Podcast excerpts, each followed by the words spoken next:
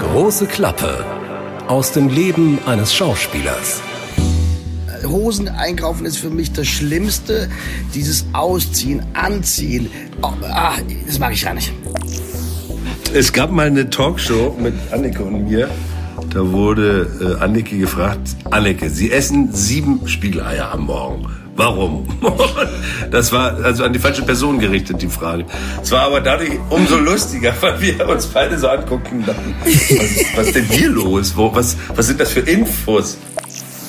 Also wir haben eine Zeit lang wirklich alles zusammen gemacht. Dann haben wir irgendwann gesagt, jetzt müssen wir mal pausieren. So ab, also bis 2016, glaube ich, die ersten sechs Jahre waren wir also mindestens pro Jahr in einem Stück zusammen oder in einem Film zusammen. Und dann haben wir 2016 richtig gesagt, jetzt machen wir mal eine Pause als Paar. Ja. Und jetzt äh, vermissen wir es zum Beispiel ganz toll. Jetzt sind es fast fünf Jahre, wo wir nicht zusammen gespielt haben. Ein Podcast von SWR3. Wie lebt es sich als Schauspieler am Set, aber auch unterwegs auf Reisen oder aber auch zu Hause, wenn man hoffentlich ein bisschen Text lernen kann?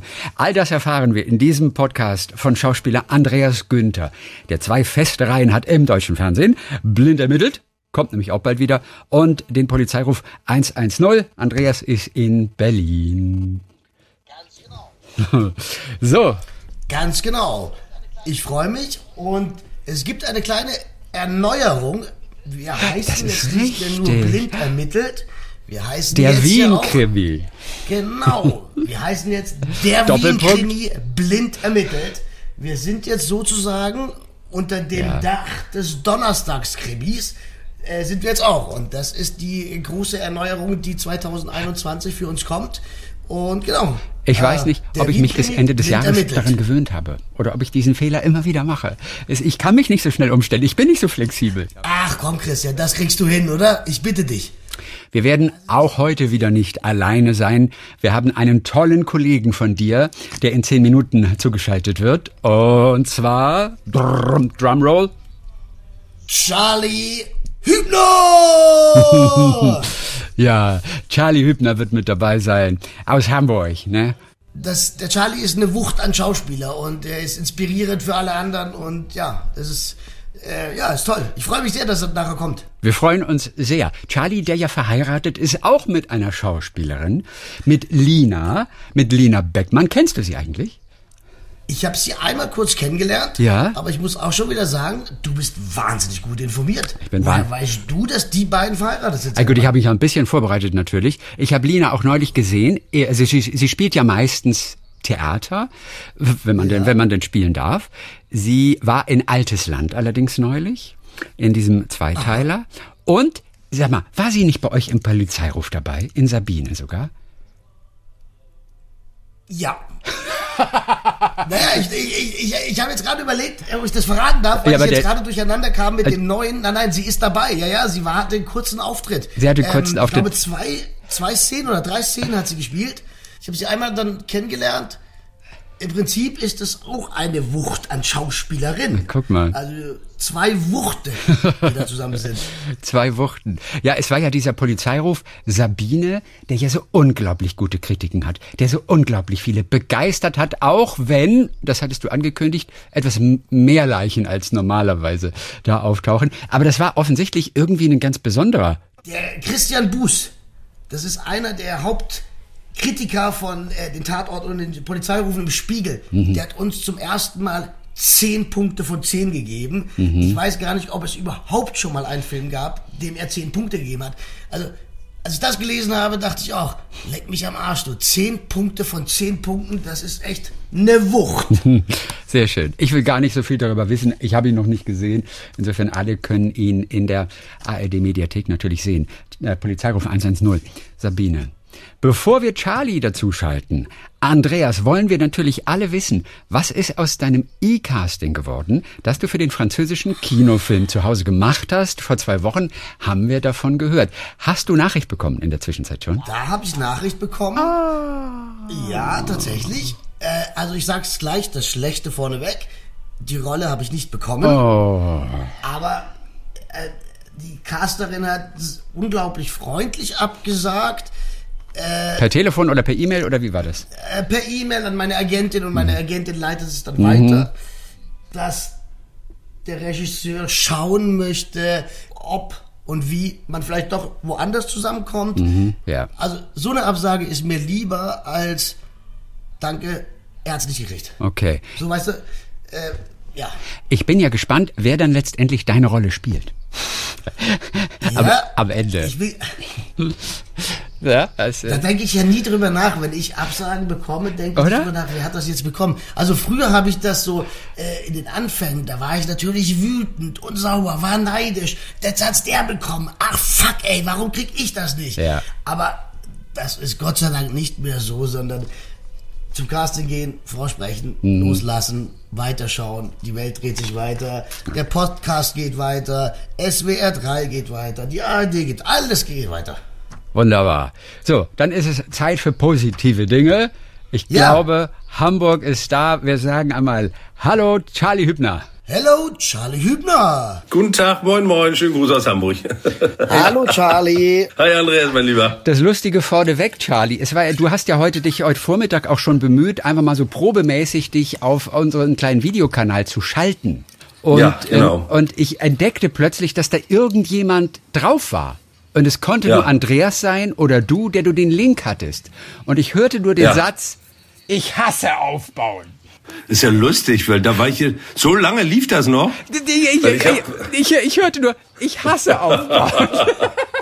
Okay, ich muss gucken, ob es noch läuft. Nein, ich, Wir haben wir, haben den- heute eine, wir haben heute eine, äh, äh, wir haben heute eine neue, so ein, so ein für, für den Balkon so eine Sitzbank gekriegt. Ah. Und ich gehöre zu der Sorte Mensch, der das dieses, auch was Ikea immer anbietet, dieses Aufbauen von Möbeln, ähm, überhaupt nicht mag. Mir ist das, ich habe so Wurstfinger, für mich ist jede kleine Schraube eine echte Anstrengung, weil die, ich merke die nicht. Die, ich weiß nicht, das ist wie Luft, die ich bohren muss. Das kann ich so nachvollziehen. Ich kann nix aufbauen. Hast du selber aufgebaut? Ja, ich habe selber aufgebaut. Mit meiner wunderbaren Frau zusammen. Aber ich hasse es trotzdem. Ich hasse es trotzdem. So wie, wie Andreas auch. Andreas, was würdest du eigentlich sagen, ist deine Stärke? Also was kannst du? Also jetzt außer Schauspielerei. Also so technische Dinge kann ich schon mal nicht. Ich glaube, es ist einfacher, was ich nicht kann. Ich kann nichts Technisches. Ich kann auch nichts so aufbauen, so einen Schrank zusammenbauen. Aber ich kann gut tanzen. Ich, also ich kann eigentlich sonst alles. Außer so technische Dinge nicht. Oh. Charlie, wie, wie ist es bei dir, Charlie, mit, mit Tanzen? Tanzen kann ich gut. Ach, guck mal. Ich tanze sehr gerne. Ob ich gut tanzen kann, weiß ich nicht. Das müssen ja andere beurteilen. Aber ich glaube, ich habe ein bisschen Rhythmusgefühl und ich habe natürlich immer auch da, wie in fast allem, was ich tue, immer Lust, eher dann absichtlich falsch zu tanzen.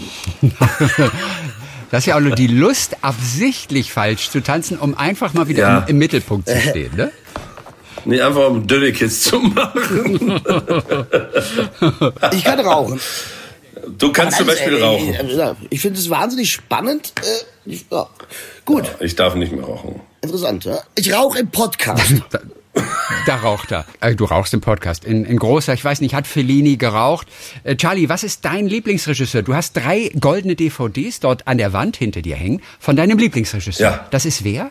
Nee, eine, eine meiner Lieblingsregisseure, und das, ist, das Witzige ist, äh, Paul Sorrentino ist das. Ah, das ist ein Italiener, aber ich, so, so dann, aber ist auch Fellini, natürlich Kubrick, Ja. bin großer Liebhaber von Monty Python, Lars von Trier, also alles, aber die ganzen Franzosen, Truffaut, Sauté, so, äh, da gibt's schon doch eine lange Liste eigentlich, ehrlich gesagt, wo ich sage, die gucke ich alle gerne.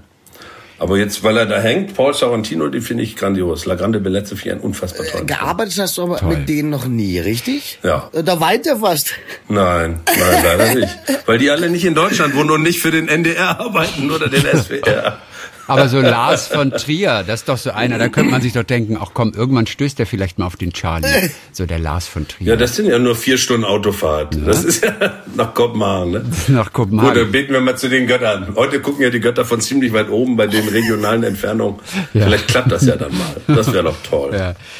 Wir haben vorhin, und es war auch für uns alle so ein kleines bisschen amüsant, haben wir über Andreas und sein E-Casting haben wir vorhin berichtet. Denn Andreas hat vor kurzem ein E-Casting gemacht und er hat sich wahnsinnig Ja. unwohl dabei gefühlt. Wie viele E-Castings hast du schon gemacht? Ein einziges, für Thomas Winterberg tatsächlich. Der hat irgend so einen Film über so eine glaube über die Kursk oder so gedreht. Und da sollte ich irgendeinen so einen russischen Seemann spielen oder so. Also ich sollte sowas, so einen Russen spielen mit englischen Texten und kriegte dann eben diesen Auftrag zum E-Casting und dann habe ich mein Handy so und ich soll ich das mit dem Handy aufnehmen? Ja, ja, das ist super in Ordnung, machen alle so. Und dann habe ich, glaube ich, 22 Varianten von den drei Sätzen da reingesprochen, immer mit so Normal-Englisch, dann so Deutsch-Englisch, dann so getan, als ob ich so russisch-englisch rede, you know I don't wanna have this. Und dann habe ich das abgeschickt und nie wieder was gehört. also ich habe irgendwann gehört, dass der Film gedreht wird und ich war auf jeden Fall nicht dabei. So. Du hast ja niemanden zum Anspielen gehabt. Äh, äh, Das ist doch ein seltsames Gefühl, oder? Als Schauspieler finde ich es total ätzend, ehrlich gesagt, weil man gar nicht, äh, du kannst ja das, was die Situation, also was für uns wichtig ist, dass man in der Situation was rausfindet und dadurch auch in seinen, in so einen Spielmodus kommt, der so Laune macht. Das geht beim E-Casting gar nicht. Ich habe letztens mit meiner Frau eins gemacht, da habe ich angespielt, das war ein bisschen schöner schon. Äh, das hat auch geklappt bei ihr. Ähm, ich habe aber ja, ich bereite ja auch einen Spielfilm vor und für den Film hatte ich auch einige Kolleginnen, ähm, die haben ein E-Casting gemacht und für mich als, ich sage jetzt mal Regisseur, war es total super, weil man also auch vor allem mit den Geldgebern sozusagen grundsätzlich erstmal einen Eindruck bekam, ist das die Person rein vom Typus her, ist das vom Alter, von der Grundausstrahlung, da geht es gar nicht um schauspielerische Fähigkeit, sondern eher um so einen sozusagen um so einen auratisch-phänotypischen Eindruck. Dafür war, waren die toll. Dafür mussten die Kolleginnen nicht anreisen, neun Stunden mit dem Zug, um dann nach einer halben Stunde wieder abzudüsen. Und man hatte aber schon unabhängig, ich glaube, es ist dann am Ende eine Frage der Kommunikation, dass man da nicht abgesagt bekommt wegen schlechtem Schauspiel, sondern sagt, passt einfach nicht, einfach vom Typus her. Aber rein als Schauspieler finde ich E-Casting einfach wirklich, da müsste man äh, so eine Empfehlung bekommen, darf man wen mit reinnehmen, soll man in die Kamera spielen oder sowas. Das habe ich dann auch gemacht, das war wohl dann für die auch ein bisschen einfacher. Was hast du da gerade für ein Wort benutzt? O oratisch, phänisch? Ich kann es nicht, mal wiederholen.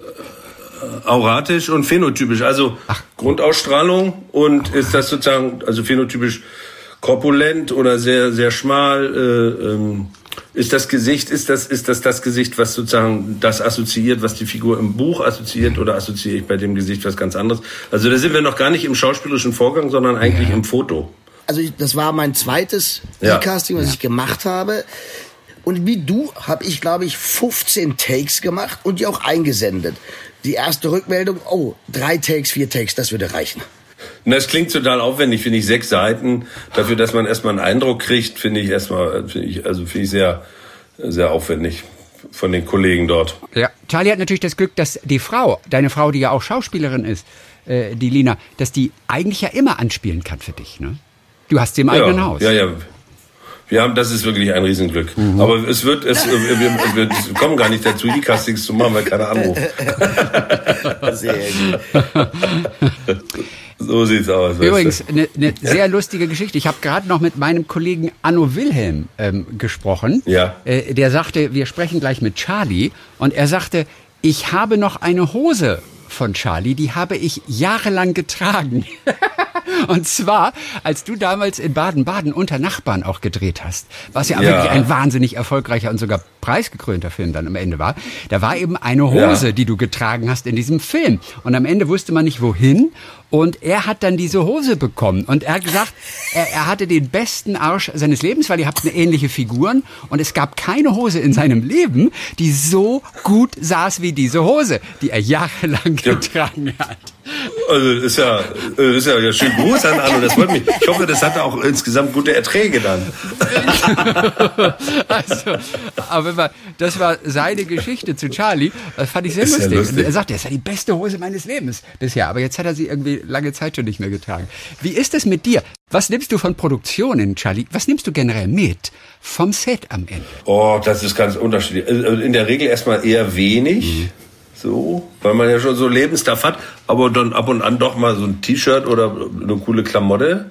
Manchmal auch jetzt äh, in einem Film, da die hatten so tolle Biergläser noch aus DDR-Zeiten. Das waren diese klassischen, also ehemalige DDR-Bürger kennen das. Es gab in der DDR so einen ganz bestimmten Bierschnitt. Es war oben breiter, unten schmäler, in 0,5 und in 0,3. Und äh, die die standen da so rum und dann dachte ich, Mensch, und dann auch noch die, die typischen DDR-Schnapsgläser, die haben so ein, das sind so ein Kranz oben und so einen dünnen Fuß.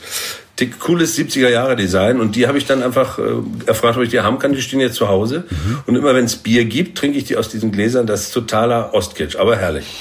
Sowas. Mhm. Das ist irgendwie muss es mich antriggern. Aber ich bin jetzt eher nicht so ein äh, Sammler. Es gibt ja, letztens haben wir irgendwo auf irgendeinem dieser Streamer eine Sendung gesehen, wo so Promis ihre Wohnung umgestalten lassen. So ein Doku-Fiction-Gedöns. Und mhm.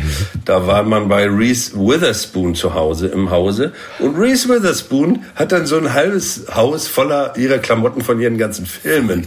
So, die sie da, also die wie so Ikonen in so Säcken hängen und so. Boah, was ein Aufwand. Da musst du irgendwann so, ein, so eine Halle mieten für Sachen, die du nie wieder anziehst. Da bin ich deutlich pragmatischer geschult. Aber du bist da ganz anders, stimmt's anders? Ähnlich wie du.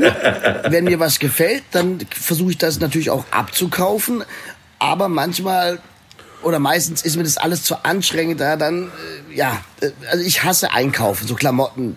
Hosen einkaufen ist für mich das Schlimmste. Dieses Ausziehen, Anziehen, oh, ah, das mag ich gar nicht. Also ich bin wirklich kein Mensch, der gerne shoppen geht.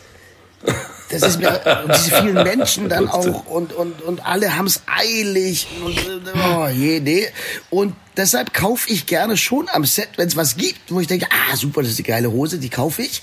Und mittlerweile mache ich es ja auch oft so, dass ich versuche, die Kostümbildnerin und den Regisseur zu überreden, schau mal, diese Hose, wenn er die kauft, die passt mir super. Und ich würde die danach auch abkaufen. du dealst sofort. Schön, Andreas. Was ist mit deinen Drehbüchern, Charlie, mit denen du am Set arbeitest? Wo enden diese ja. Drehbücher? Ich, oh, hier Insider schon wieder, also Insiderwissen. höre ich doch hier. Nicht ganz. Ich habe aber natürlich ein paar Informationen, dass die Drehbücher von Charlie wirklich ganz besonders aussehen. Die sind vollgeschrieben bis zum geht nicht mehr.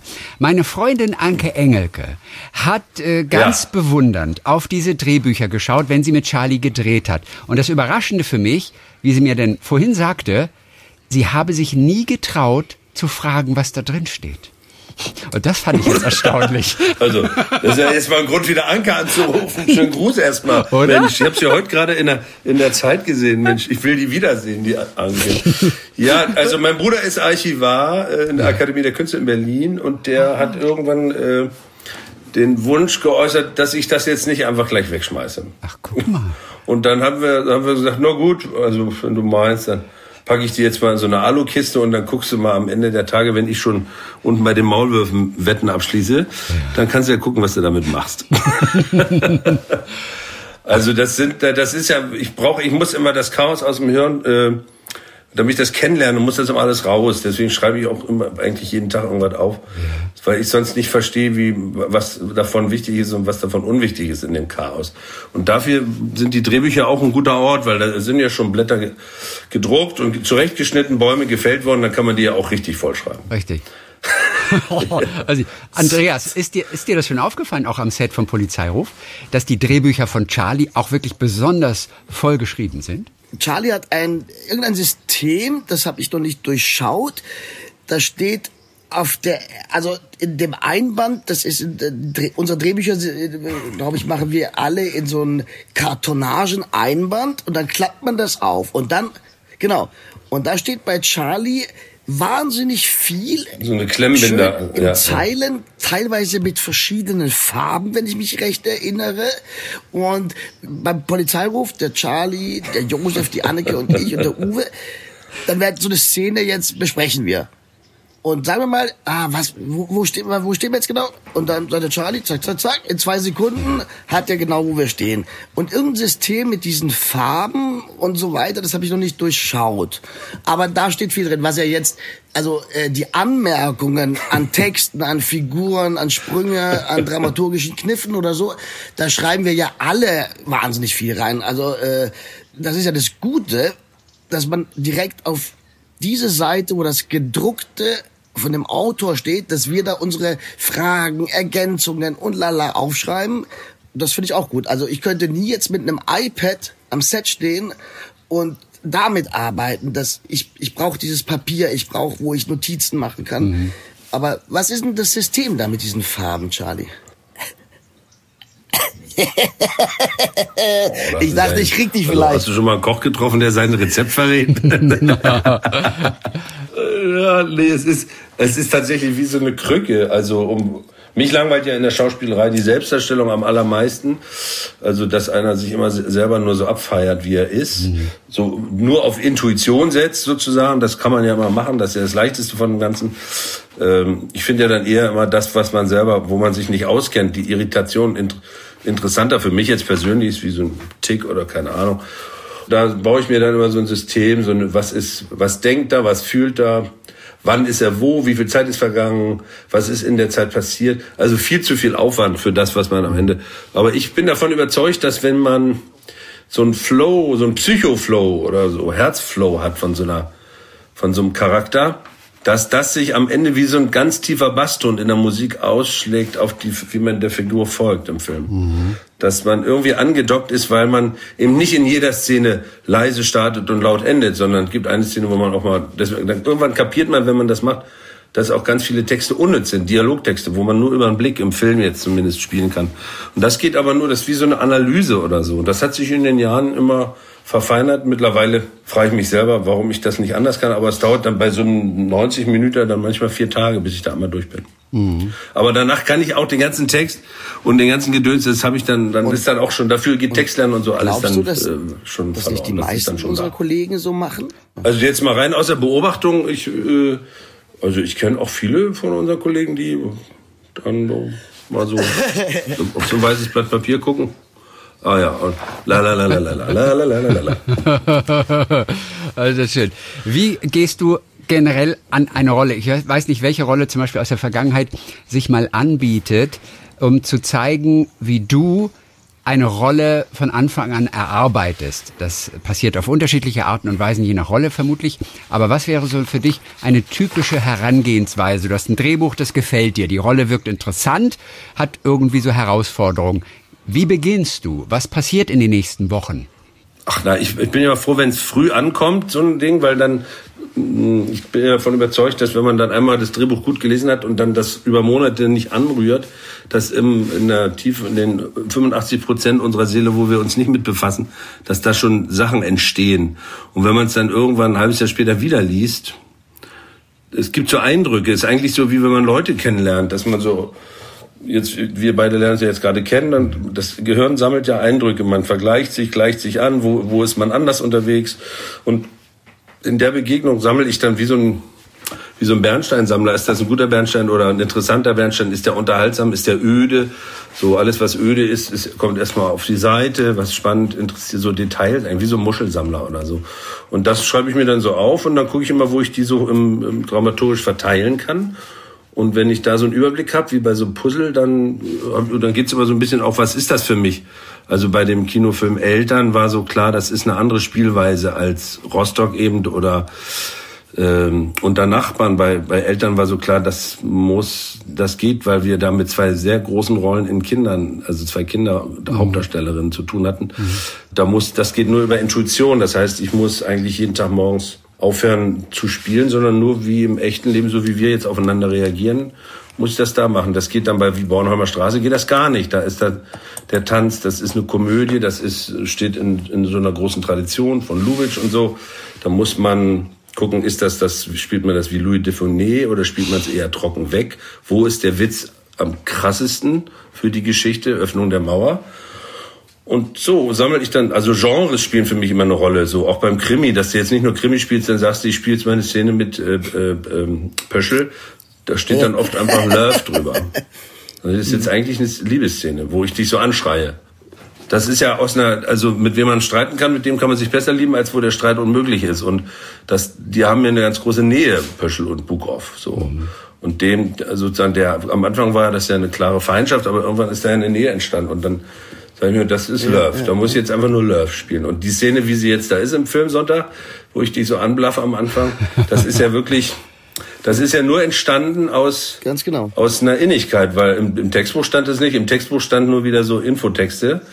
Das Publikum soll verstehen, dass die alle unterschiedliche Haltung haben, rein vom Text her. Und wir haben auch gedacht, das ist doch völlig uninteressant. Dann kriegt er halt eine Tirade ab. Er ist auch der Einzige, der damit gut umgeht. Mhm. Pöschel ist der Einzige, der die Tiraden, ist der Einzige, der das gut handeln kann. Die anderen naja, bögen zurück klar, oder also, sind beleidigt. Das ist, das er versteht, ja dass das, das jetzt ein Liebesantrag war. Pöschel, dass sich das über die Jahre ja komplett verändert hat, ja.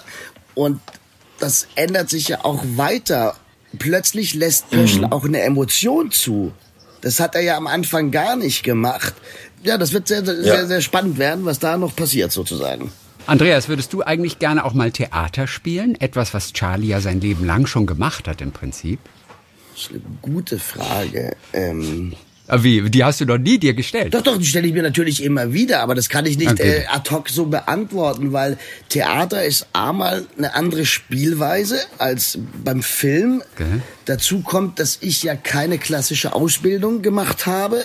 Ähm, also ich würde, es würde mich schon mal interessieren, das zu machen, aber gleichzeitig empfinde oder habe ich da auch Respekt und vielleicht auch ein bisschen Angst vor, weil man ja im direkten Kontakt mit dem Publikum ist. Beim Film, wenn ich mich verspreche, mache ich ein neues Take, ja? Ja. Das ist das Einfache. Aber natürlich verstehe ich diese Faszination am Theater, weil du diesen direkten Applaus, dieses, diesen direkten Kontakt hast. Und das ist einfach wunderbar. Ich habe da wirklich Höllenrespekt. Ich würde es gerne mal machen. Ja, mehr kann ich dazu nicht sagen. Ich müsste mich da reinfuchsen. Charlie, würdest du als Regisseur, würdest du als Regisseur gerne mal mit dem Andreas bei seiner ersten Theaterrolle arbeiten? Auf sofort. Komm einfach, sofort. Wir müssen nur das Stück finden und los geht's. sofort. Es wird total herrlich. Man muss genau, ja durchspielen. Genau, das muss man. Das, genau. Ja, das, davor habe ich eben, also vielleicht ist das auch so eine Angst bei mir, diese Höllentexte auswendig zu lernen. Ich weiß noch so vor, boah, zehn, zwölf Jahren hatte ich so Schwierigkeiten, Texte zu lernen. Und was Charlie vorhin gesagt hat, mit, wie er sich auf eine Rolle vorbereitet, das habe ich dann langsam immer besser für mich genau diesen Weg gefunden, nämlich die Rolle erstmal zu spüren, gar nicht Texte lernen, sondern wer ist diese Figur?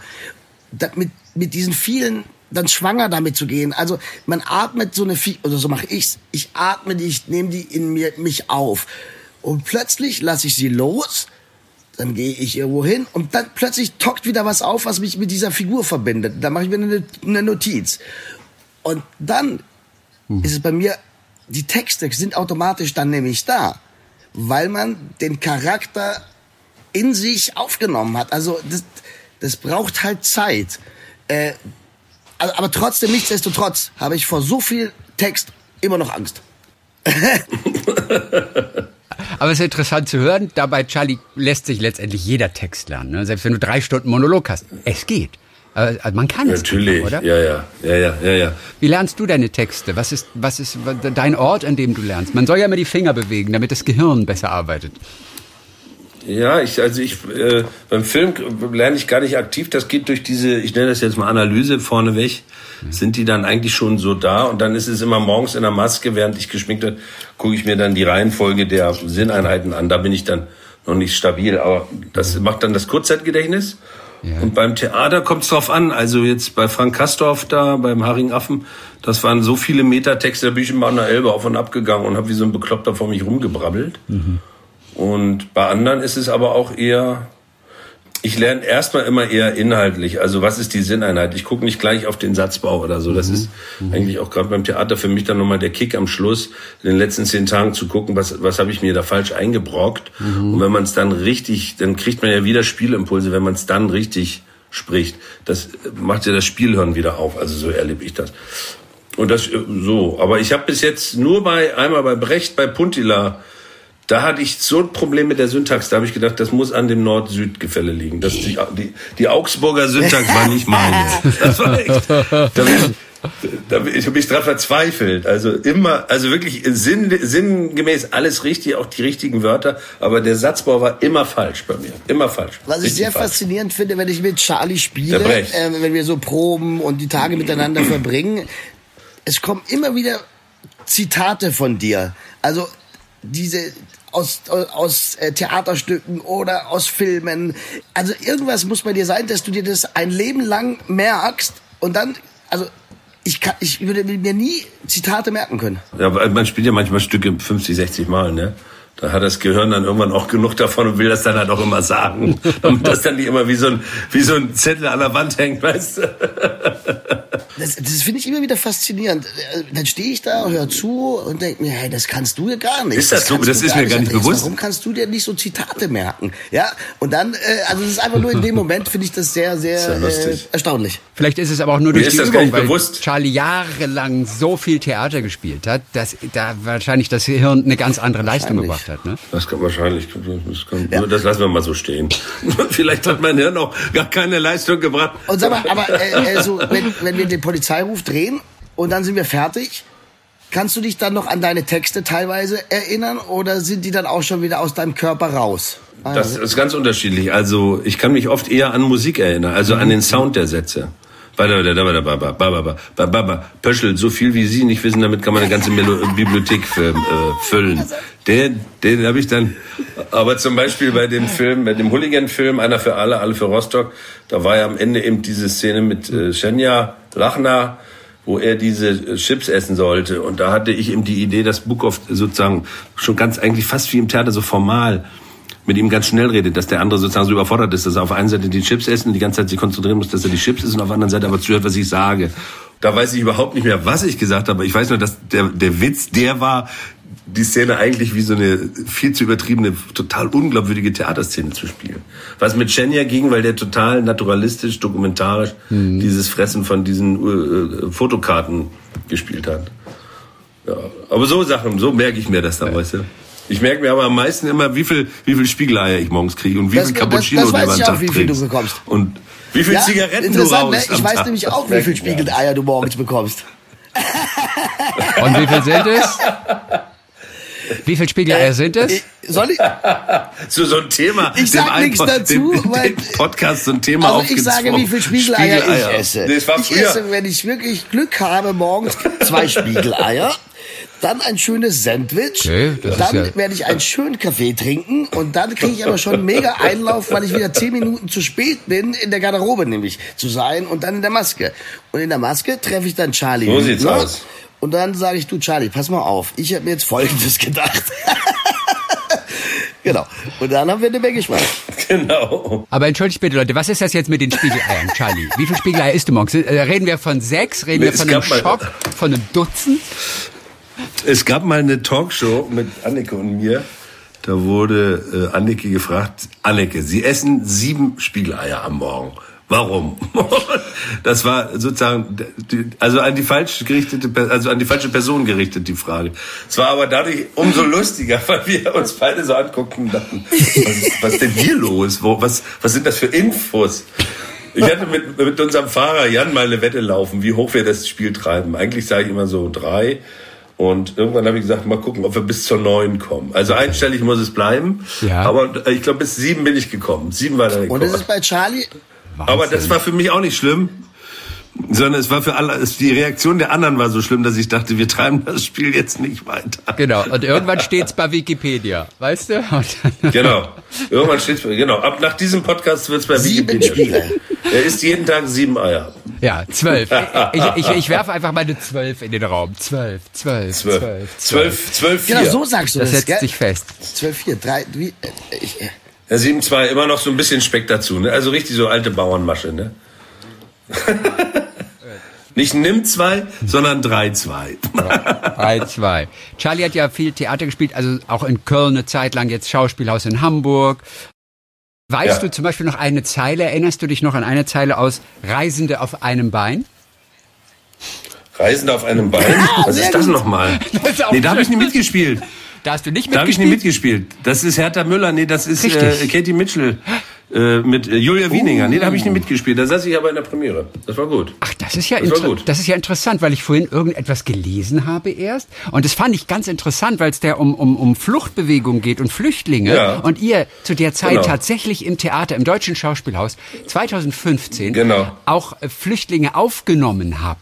Das ist ja eine ganz kuriose Ja. Situation gewesen und da war von dir die Rede, dass du irgendwie auch was mitgeholfen hast und irgendwie Einkäufe mit erledigt hast oder so oder warst du Genau, wir haben da alle, also es gab Kolleginnen äh, und Kollegen, die deutlich noch aktiver waren, weil ich war in der Zeit viel nicht in Hamburg. Aber äh, es war so, es gab eine, in diesem sehr bewegten Herbst. Es gab eine Auseinandersetzung von, von einem schwarzen Block mit einer AfD-Demo vorm Hauptbahnhof in Hamburg. Und das Schauspielhaus steht ja direkt am Hauptbahnhof. Ja. Und es, äh, und durch diese, die standen sich so gegenüber, sozusagen jetzt mal sehr grafisch gesprochen.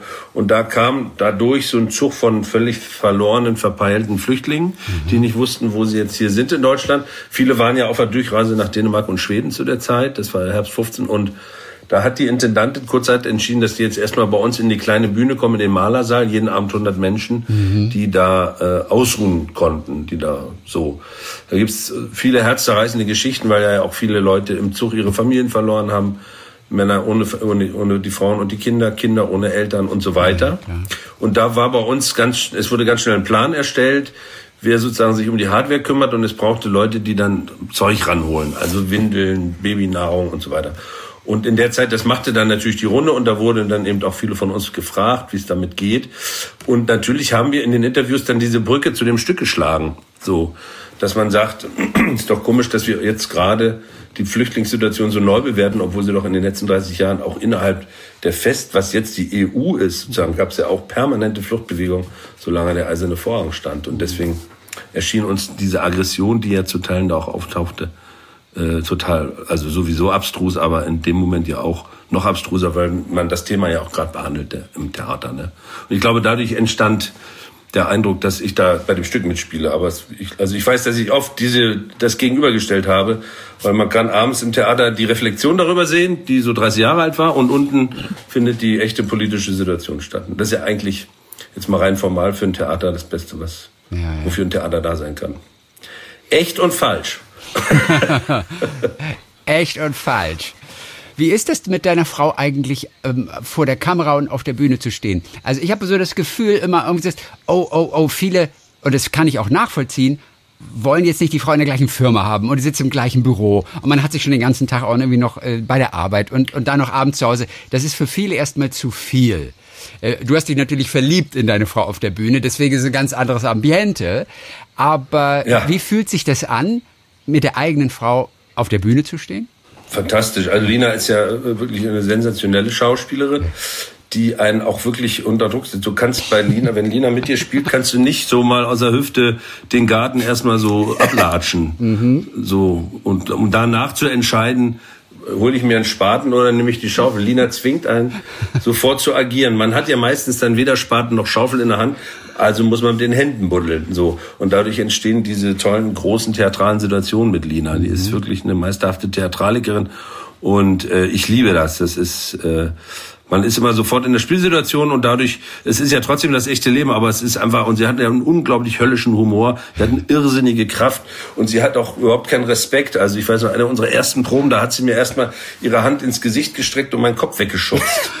So, und ich dachte, das traut sich ja kaum einer. Und ich fand das großartig. Ich meine, heute unter Corona-Bedingungen darfst du das ja gar nicht mehr, aber damals, 2010, war das ja noch absolut erlaubt. Ja. Da war der, war das Virus noch im Labor irgendwo ganz klitzeklein. Mhm. Und, und ähm, vor der Kamera ist es das Gleiche, die Intensität und die Wucht. Es ist da.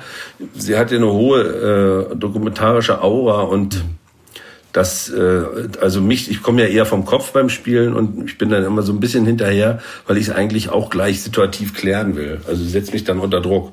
So. Ja. Und das finde ich großartig. Ich möchte sie dann auch unter Druck setzen. und gelingt dir das? So, so wie ich dich auch ja, immer unter weiß, Druck also setzen setzt du immer unter Druck, das äh, weiß ich ja.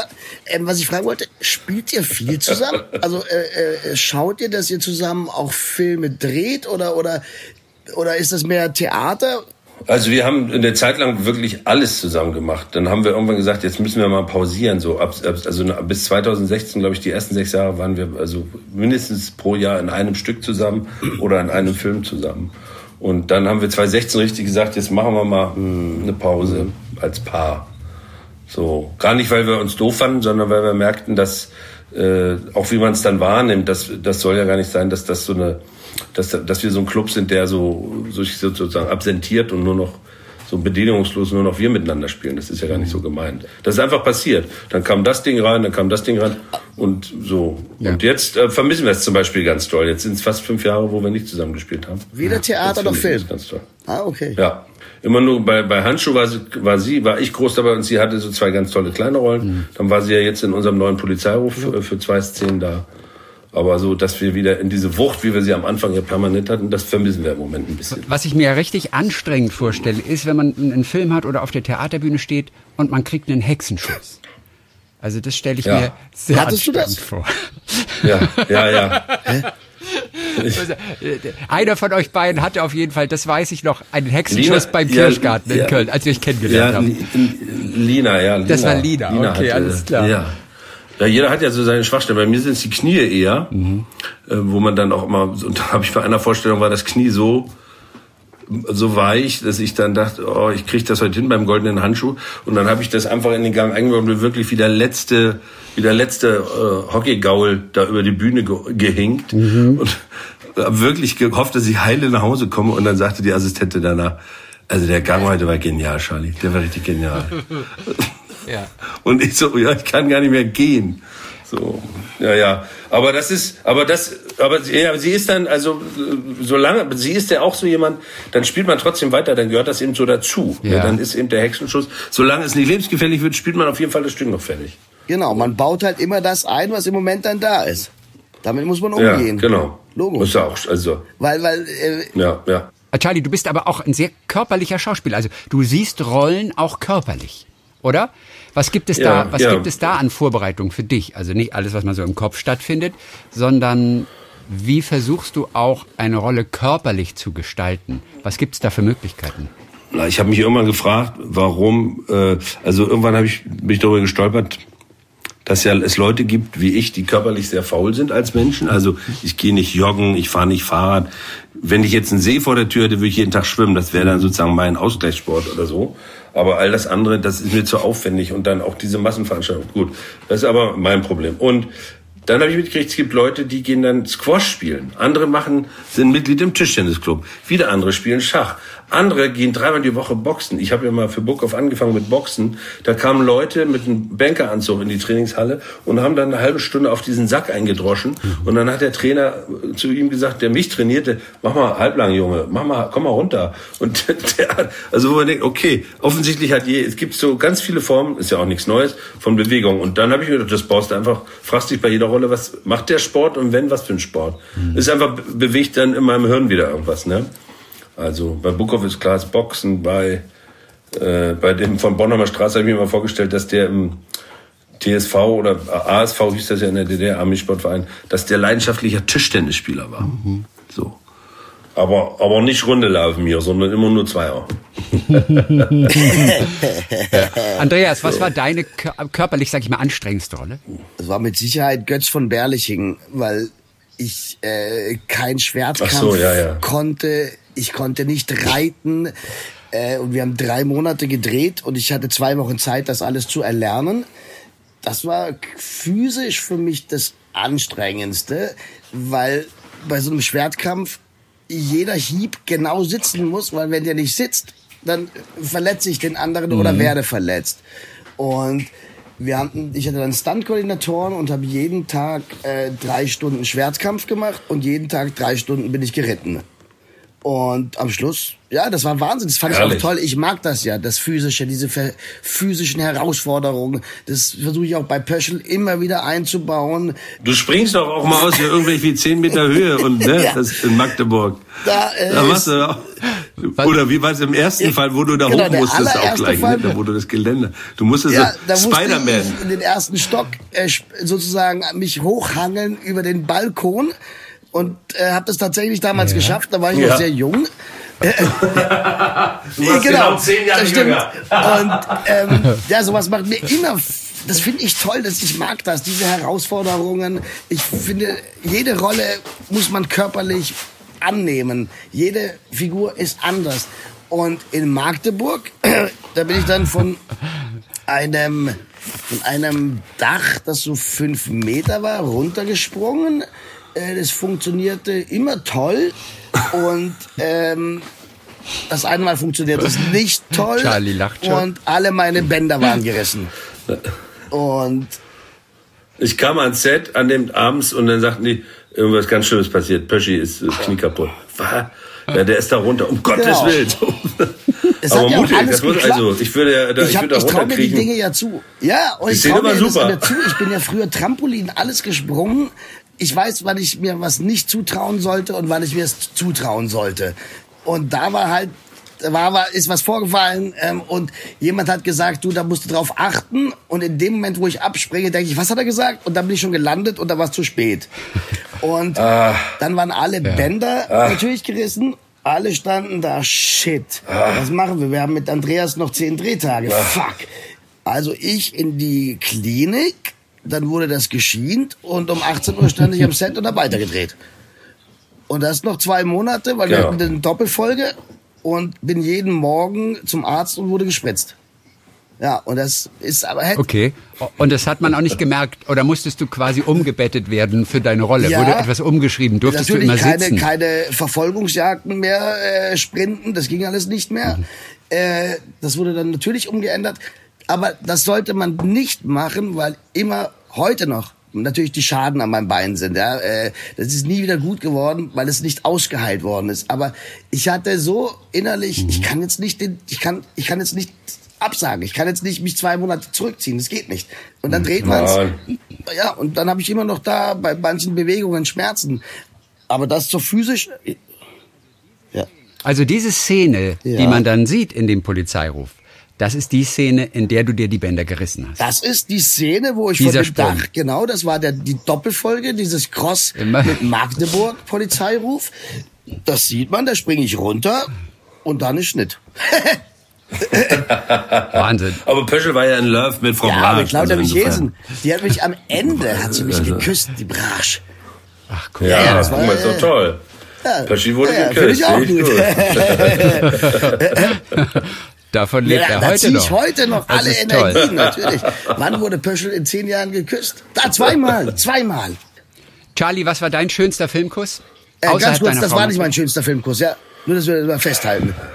äh, Christian Thees, also wirklich, wenn das mein schönster Filmkuss war, ich bitte dich.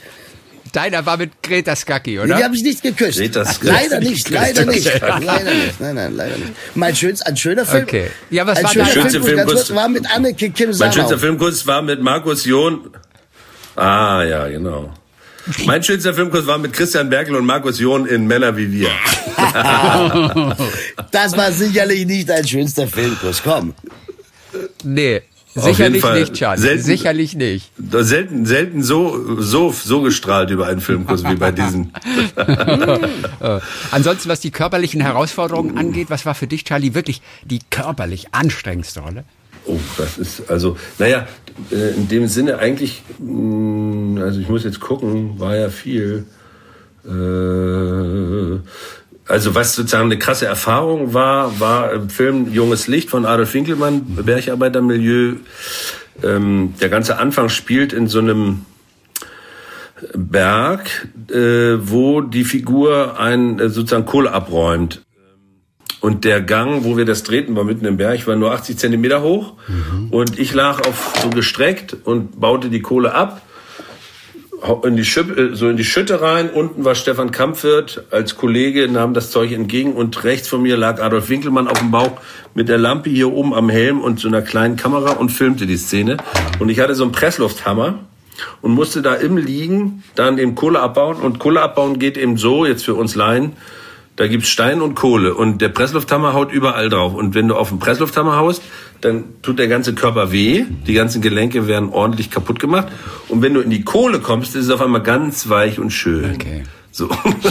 Ich als Laie habe das natürlich erst am Ende des Tages begriffen, was, was das Weiche heißt und dachte mal, ich muss aufs Harte gehen, weil das ist ja die Kohle eigentlich. Und habe da einfach ordentlich, also danach war ich, das war heftig. Das war, danach hatte ich richtig äh, Gelenkschmerzen. Und dass das Leute jahrzehntelang gemacht haben, völlig abgefahren. Völlig abgefahren. Und alles in 80 Zentimeter. 80 Zentimeter. Und vorher eine halbe Stunde da aber auch erstmal hinkrabbeln. Ne? Im Dunkeln. Es war bei mir bei Götz genauso. Diese Vorbereitung dauert ja schon ewig. Irgendwo dann auf, die, auf dieses Schlachtfeld erstmal muss man ja kommen.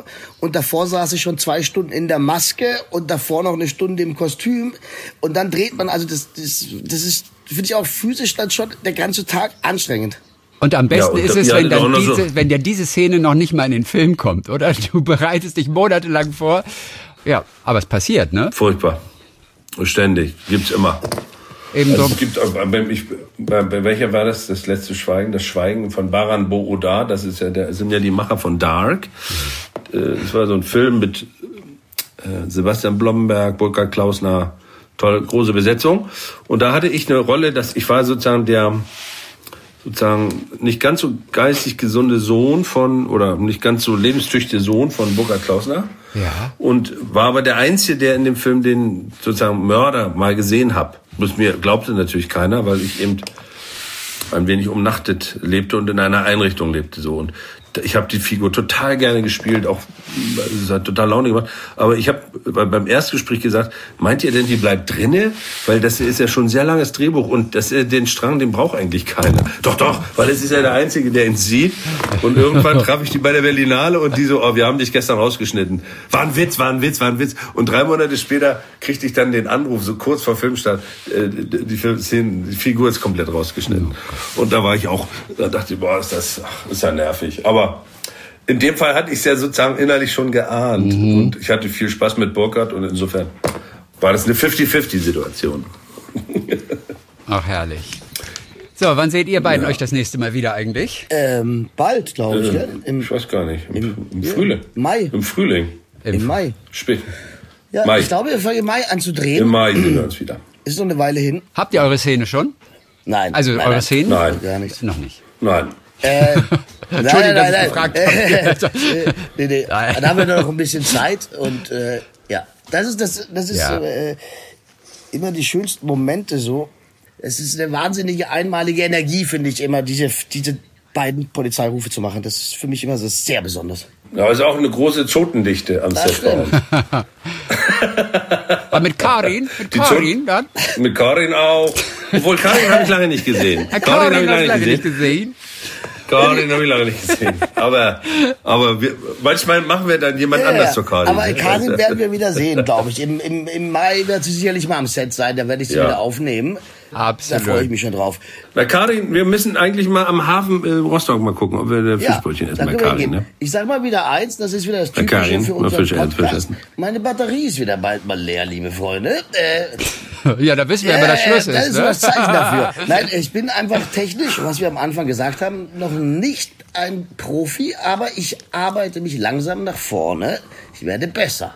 Sie, sie Ja, wartet die- auf dich, die ja, Technik. Sie genau. freut sich, dass du zu ihr kommst. Ja, weil sie total, verdient an dir. natürlich, weil äh, plötzlich muss ich das kaufen, dann muss man das kaufen, dann passt das nicht mehr dazu, äh, dann passt der Kopfhörer nicht mehr in den Rechner, weil der, also es ist ja wirklich verhext, sage ich euch, liebe Freunde. Ich werde es lernen. Zum Glück hast du die lauter Experten um dich rum, ob Charlie am Set oder Jo. euren Tonmeister. ist Und hier managen wir dich so ein bisschen Gott und zu, Ja. dass wir deine Sätze hier alle zu hören bekommen. So, Ja, Super. ihr, ihr lieben Leute, so, so jung kommen wir nicht wieder zusammen, ne?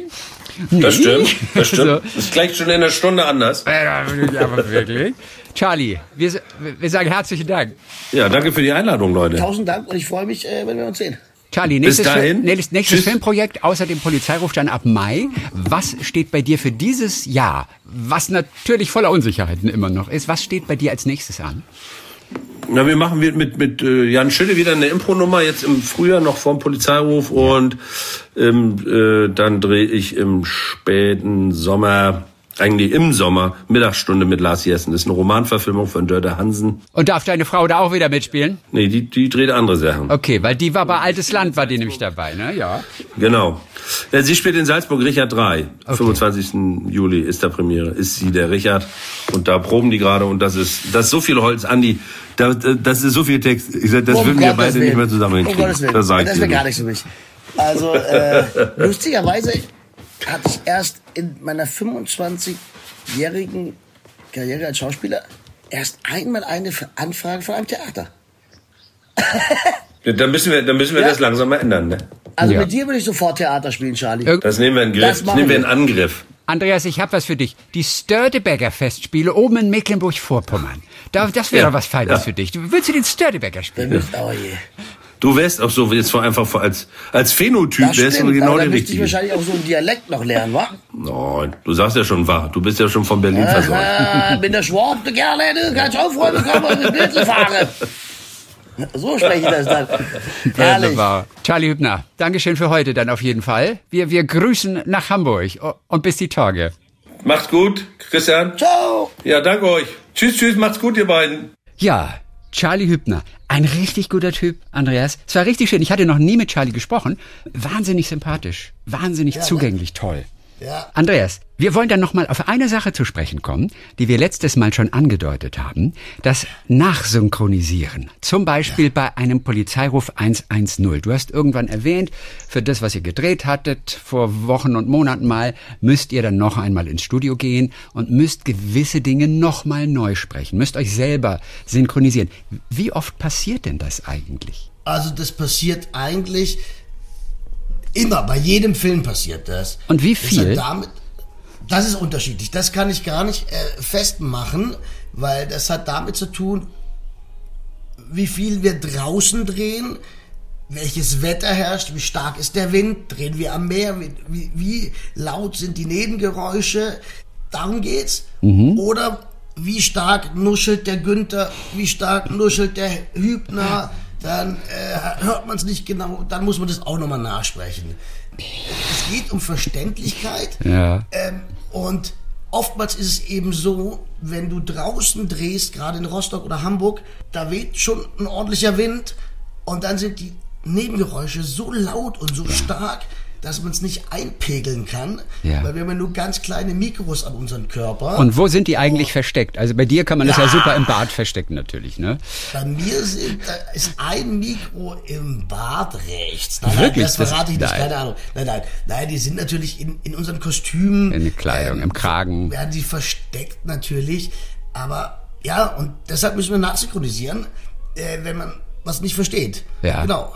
Es kommt manchmal auch sogar vor, dass, äh, das habe ich jetzt auch schon zweimal erlebt, dass, weil man dramaturgisch etwas nicht versteht, bekomme ich zwei neue Worte und die spreche ich dann auf lippensynchron auf meine anderen Worte sozusagen Mhm. drauf.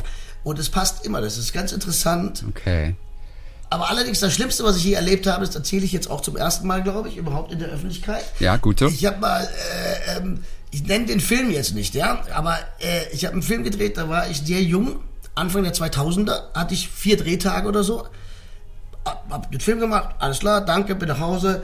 Dann kam der Film im Fernsehen und ich denke mir, hoppala, das ist ja gar nicht meine Stimme. Dann höre ich noch mal hin, das ist ja nicht meine Stimme. Dann haben die mich, haben die, haben die, mich, haben die mich mit der fremden Stimme nachgesprochen. Ich habe echt gedacht, ich fall vom Glauben ab, du. Das ist Wahnsinn, wa? Und warum haben sie es wohl gemacht damals? Weißt du es? Keine Ahnung. Nee. Okay. Ich habe es dann sein gelassen, weil eigentlich hätte ich da natürlich dagegen vorgehen können, weil das ist ja vertraglich geregelt, dass man das nicht darf. Ist das so? Ich dachte, man gibt Ja, quasi ja, ja. alle Rechte letztendlich Nein. tatsächlich ab. Man, nein, Als ja, du gibst Schauspieler. die Rechte ab, aber äh, die müssen ja, das ist ja meine Stimme. Ja. Also ich, die, ich gebe nicht ab, dass sie machen können mit meiner Figur, was sie wollen. Mhm. Also ich gebe meine Rechte dieser Figur ab, dieser Produktion, für diese Figur. Aber das bin ja ich, was ich denen gebe. Und die können nicht, oder soweit ich das verstanden habe, auf jeden Fall steht im Vertrag, sie dürfen nicht mich mit einer fremden Stimme nachsynchronisieren. Ach, okay, das steht Dazu drin. Alles sie klar. Mein, meine Erlaubnis einholen. Okay. Du hast also wie, Soweit ich das weiß, aber ne, äh, da auch nicht äh, festnageln. du hast also wie viele Mikros hast du? Du hast zwei Mikros in der Regel an dir befestigt. Na, eigentlich eins, manchmal Eins, okay. zwei. Dann gibt's ja noch den Tonangler, der angelt nochmal. Natürlich, der Ähm, außerhalb der oh, Kamera, der Kamera steht, genau. also das, was man nicht sieht, ab und zu sieht man plötzlich so eine, so eine kleine Kameraangel, die von oben am Boom? oberen Bildrand reinkommt. Wie heißt das? Ja, der Genau, das- Boom. Der Boom. Also dieser Bogen. Mhm. Oftmals. Ja, da sind noch Mikrofone manchmal auf dem Tisch oder im Auto versteckt, wenn wir Auto fahren. Es kommt immer drauf an, wie viele Leute auch mitreden. Ne? Also Ja. wie viel, mit wie vielen Menschen die Szene, mit wie vielen Kollegen die, die Szene gespielt wird. Ja. Ach, guck mal. So, das heißt, wenn ihr draußen dreht, wisst ihr in dem Augenblick immer, das wird nachsynchronisiert werden? Oder entscheidet sich das tatsächlich nee, erst nicht später? immer. Das kommt, das entscheidet sich immer erst später, weil Ja. es kommt immer auf die Verhältnisse an. Also sagen wir mal, wir sitzen, Christian Thees, Andreas Günther, sitzen am Bodensee, es weht kein Lüftchen, es ist windstill, Es ist ganz leise, keine Menschen, da musst du nicht nachsynchronisieren. Weil alles top verständlich ist Ja, und weil die Außengeräusche so wenig sind. Ja. Es kommt immer darauf an. Also wenn du in der Innenstadt von Berlin drehst, sagen wir mal, du drehst, drehst in Mitte, mitten im Sommer und es ist kein Corona, sondern es ist wirklich äh, äh, voll. Natürlich ist es brutal laut und pff, das ist schwierig. Du kannst ja auch nicht absperren, weißt du? Du kannst ja nicht äh, ganz Berlin absperren. Ja, klar. Aber wir können das nicht. Tom Cruise macht das natürlich. Naja, natürlich. Okay. Dann wird nachsynchronisiert. Wie einfach ist es, sich selbst nachzusynchronisieren? Denn es sollte ja die, die, idealerweise der Tonfall, die Länge, die Geschwindigkeit, das sollte ja alles wirklich eins zu eins übereinstimmen. Ihr, genau. ihr nehmt dann aber auch wirklich in so ganz kleinen Stücken auf, oder? Das sind also drei, vier Worte, ganz kurze Sätze. Das kommt drauf an. Also, äh, manchmal ist es auch drei Sätze oder so zusammen. Also das kommt, äh, ähm, das ist unterschiedlich, wie schwer, in welche Emotion man eintauchen muss. Ich bin immer, ich bin immer ein bisschen aufgeregt vom Synchron, weil das Nachsynchron ist, würde ich sagen, so ein halbes, dreiviertel Jahr später nach dem Dreh. Ja? Ja. Man ist schon komplett ausgestiegen, hat den Dreh zurückgelassen, hat vielleicht schon viele andere Dinge oder was anderes gedreht. Dann kommt man dahin und das ist wie so ein Kaltstart. Ja? Und interessanterweise gibt es ein emotionales Gedächtnis. Dann sehe ich diese Szene und dann ist man wieder drin. Also dann, dann, dann das ist lustig. Also äh, sofort bin ich da und man spürt das. Die Erinnerungen kommen und deshalb für mich ist es jetzt nicht so, ich finde es jetzt nicht so schwierig, mich selber nachzusprechen. Ja. Was aber schwierig ist, ist, wenn du eine wahnsinnig emotionale Szene mit Heulen, mit Schreien, mit Kämpfen, weil das machst du halt trocken alleine von einem Mikro. Und das musst du halt, das finde ich wahnsinnig schwer. Also, puh, da musst du halt auch richtig reinfühlen, damit natürlich du, weil du musst ja nicht alles nachsynchronisieren, sondern du synchronisierst ja nur stellenweise. Das heißt, die Anschlüsse müssen auch stimmen. Das heißt, du Okay. musst manchmal, wenn du geschlagen wirst, musst du so im Synchronstudio, Au, musst du so au, tun, au, als würde dich Ja, ja. eine schlagen. Wie, viel Mal musst du diese Takes unter Umständen machen? Also so ein Satz, wenn du den nachsprichst. Reden wir von fünfmal, reden wir manchmal sogar Ja, von also- 15 Mal.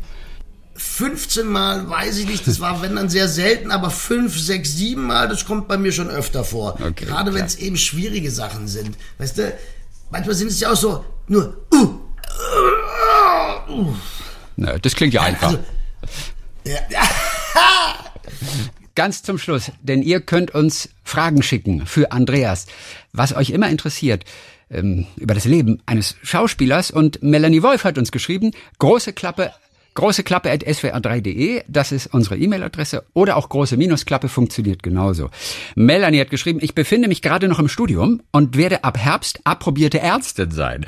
Ich möchte diesen Beruf allein, aber so nicht ausüben, sondern ein Schauspielstudium anhängen.